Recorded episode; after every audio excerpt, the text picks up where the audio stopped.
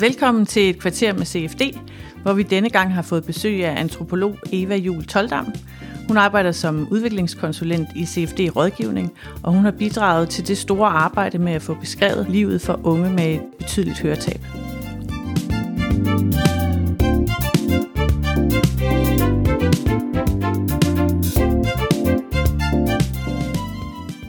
En af de unge, som Eva har talt med, fortæller.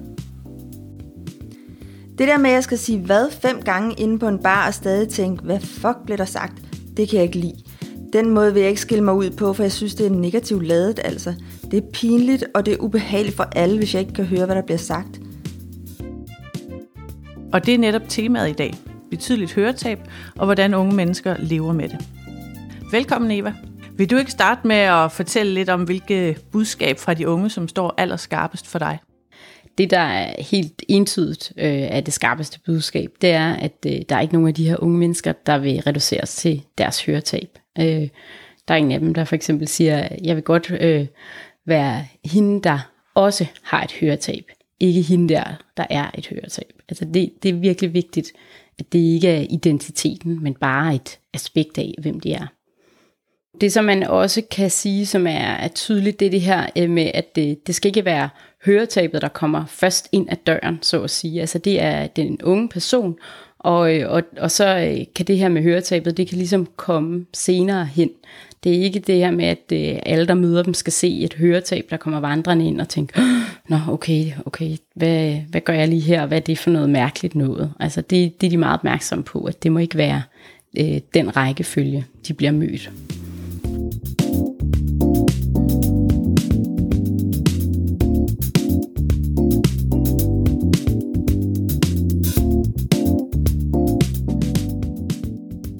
Eva har sammen med sine kollegaer, Nils Henrik og Natasha, skrevet en række artikler, der tager afsæt i unges oplevelser og erfaringer med at have en hverdag, hvor høretabet sommetider fylder rigtig meget, og andre gange knap så meget.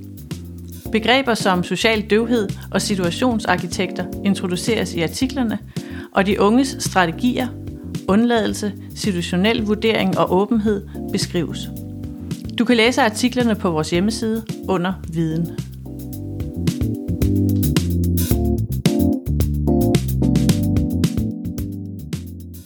de unge de har jo forskellige strategier til at være med deres øh, høretab, også specielt i, i social sammenhæng. Hvad tænker du som antropolog om de forskellige strategier, som, øh, som de sådan overordnet set vælger? Jeg tænker det, at, øh, at når man ser på det med antropologiske briller, så vil man altid øh, gå ind og se på, hvor, hvor er det øh, rationalet ligger hen i de handlinger og valg, som vi som mennesker tager. Altså der er altid en, en mening med det, som vi gør. Og, og at det er den antropologiske, hvad kan man sige, faglighedsopgave er at prøve at finde ud af, hvad er det for en mening. Og, øh, og det er jo også det, vi kan se, når der er de her tre strategier, som handler om undladelse eller åbenhed, eller det vi kalder situationel vurdering. Der er også gode øh, grunde til, at de unge gør de her forskellige ting. Og det er jo så det, vi prøver at undersøge og også folde ud i den her artikelserie. Vil du forklare lidt mere om de, om de tre strategier? Det, som vi kalder undladelse, det vil sige, at man, øh, når det er sådan, at man har et høretab, så kan man jo ikke nødvendigvis se det. Øh, hvis du er behandlet med høretabet med enten høreapparater eller cochlear implants, så er det ikke altid de synlige. Du kan sagtens skjule det med håret. Så øh, man kan undlade at øh, fortælle om det, hvis man ikke har lyst til det her med, at høretabet skal være det dominerende. Det er en strategi, vi ser. Og der handler det jo om, at, øh, at man, man ikke vil defineres af sit høretab, og man er bange for at blive stigmatiseret. Derfor undlader man det.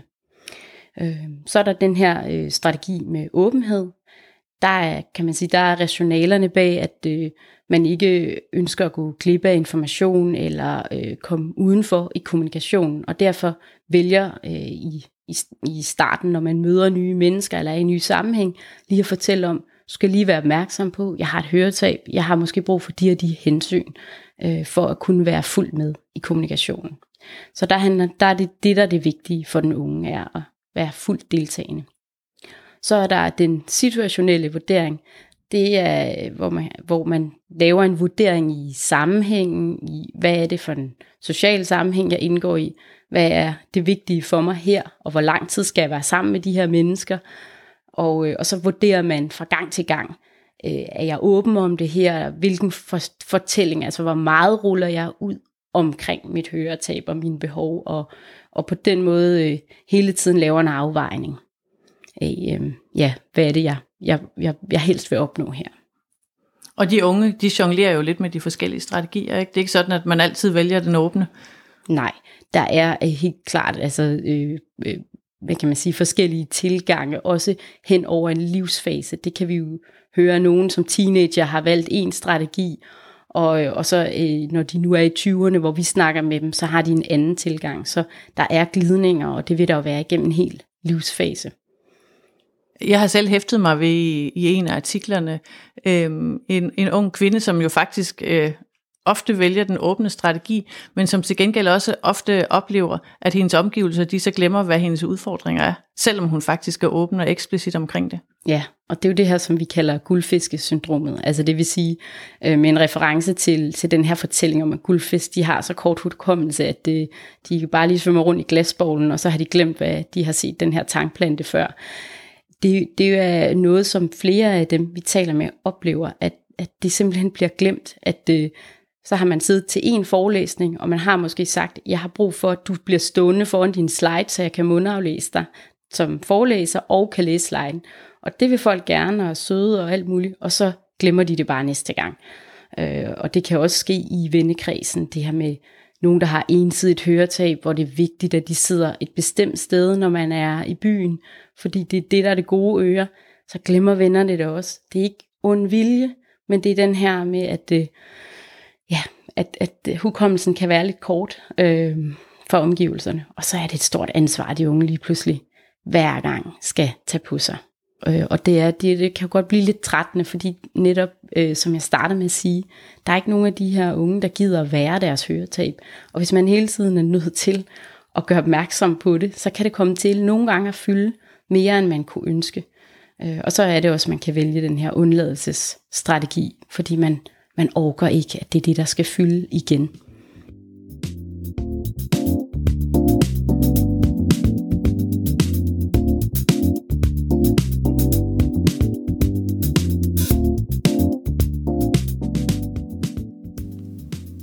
En af de unge fortæller. Jeg har prøvet en enkelt gang, at der var en, der ikke ville have mikrofon på. Og så sagde jeg bare til ham, hvis det er vigtigt for andre at høre det, du siger, så er det også vigtigt for mig. Og så er den diskussion ligesom lukket.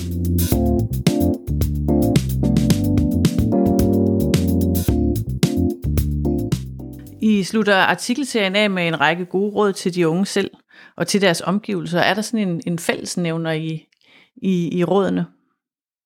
Ja, det, det synes jeg. Øhm, det er jo altså absolut, at det, at det handler om at, at være nysgerrig, når man øh, møder de unge mennesker. Og det er jo hvad enten, om man er, møder dem som fagperson, eller om man er i et øh, personligt netværk. Altså at respektere, at, øh, at den unge ved bedst selv. Øhm, og det kan man sige, det er jo også derfor, vi har valgt i CFD at have en, en, den her antropologiske tilgang. Det er jo fordi, antropologiens faglighed handler om at stille sig ved siden af og prøve at se perspektivet fra, se verden ud fra, fra den øh, persons perspektiv. Øh, hvor vi med altså andre, vi, vi er jo beslægtet med andre typer faggrene som psykologien, ikke? men de kravler ind i hovedet på folk, og pædagogikken tager folk i hånden. Men, men antropologen stiller sig ved siden af og ser verden derfra. Og det kan man bruge, når vi også skal lave rådgivning. Altså den type viden er vigtig når man så sidder og rådgiver, man godt nok vil noget med folk, og at, at har en, en, en, et ærne om at, at hjælpe nogen. Men det, rådgivning kan kun virke, hvis man kan forstå verden fra, øh, fra den, som skal modtage rådgivning. Så, så det der er på den måde, kan man sige, så, så hjælper de forskellige fagligheder hinanden, og, og det er jo en fordel, at, at vi er et, en organisation med flere fagligheder. På CFD-rådgivning taler vi om øh, betydeligt høretab, og det er også det, der beskrives i, i artiklerne. Kan du sige lidt om, hvornår et, et høretab bliver betydeligt? Den måde, vi arbejder med begrebet på, det er, at, øh, at det handler ikke så meget om hørekurven, men om situationen, og hvordan det er, hvornår har høretabet betydning i forhold til de, øh, dine livsudfoldelsesmuligheder. Din mulighed for at være øh, social eller at være på en arbejdsplads. Så det er sådan, vi arbejder med, med det begreb. Og der er mange eksempler. Et af dem, som måske står rigtig stærkt for mig, det er en, en ung kvinde øh, der i start 20'erne, som fortæller om, at, at det, det, det betyder meget øh, i hendes vennegruppe, at de går i byen sammen. Og det kan hun sådan set rigtig godt lide. Men øh, det er, der er også udfordringer, hvor at høretabet bestemt bliver betydeligt. Altså for eksempel en situation, hvor de sidder på et, en bar, og der kommer en eller anden sang, som den her vennegruppe alle som godt kan lide, og alle de andre begynder at sidde og synge med, og kigger sådan på hende. Hvad, altså hvorfor synger du ikke med? Du kender da godt den her sang. Og hun siger sådan, jeg kan ikke høre en skid. Altså det er bare larm. Øh, jeg kan godt høre, der er lyde. Jeg kan ikke identificere det i den her situation. Så alle de andre, de bliver sådan knyttet sammen, ikke? og har sådan et fællesskab om, nu synger vi med, sådan, det er mega fedt. Og det er så lige præcis det, der gør, at hun bliver ekskluderet i den situation. Hun kan ikke være med, og det bliver meget tydeligt, så at det, der sådan knytter andre sammen, det, det holder hende øh, øh, udenfor. Øh, så her er høretabet i den grad betydeligt for hende, øh, fordi det er en, en, en hemsko i det sociale. Øh, vi ser det også i andre sammenhæng. Det er ikke altid det her, når der er meget støj og larm og øh, en u- urolig situation. Altså der, der er også en anden deltager, der fortæller om, øh, om det her med, at hun, hun var på et tidspunkt i en dating-situation, hvor der var en, en, øh, en fyr, som hun skulle på date med, og det var sådan meget startfasen af den her relation. Og hun har et ensidigt høretab, og hun fik ikke ligesom sørget for at placere sig med det gode øre til ham. Øh, de kom ligesom til at sidde for, forkert, og det vil sige, at hun kunne ikke høre ret meget af, hvad han sagde hele den aften, der da de var ude at spise sammen. Og det, øh, altså der fakede hun ligesom bare og prøvede at få samtalen til at glide. Og det, det er jo også et, øh, øh kan man sige, en, en ret øh, svær situation at sidde i, når man øh, måske er en relation, man rigtig gerne vil have, bliver til noget mere, men man er også bange for at være sårbar lige præcis i den situation. Så, så her er det også betydeligt, og, øhm, og det, der er flere eksempler af den slags, øh, hvor det træder frem.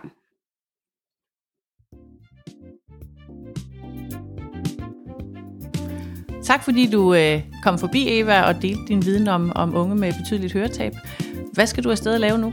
Lige nu så skal jeg ind og kigge på en praktikkontrakt med en, vi skal have en øh, ung øh, praktikant, som skal være hos os øh, her hen over foråret, og øh, og hun skal hjælpe os med at undersøge ulighed i høretab. Så øh, det skal jeg lige ind og have på plads, sådan så at øh, hun kan starte.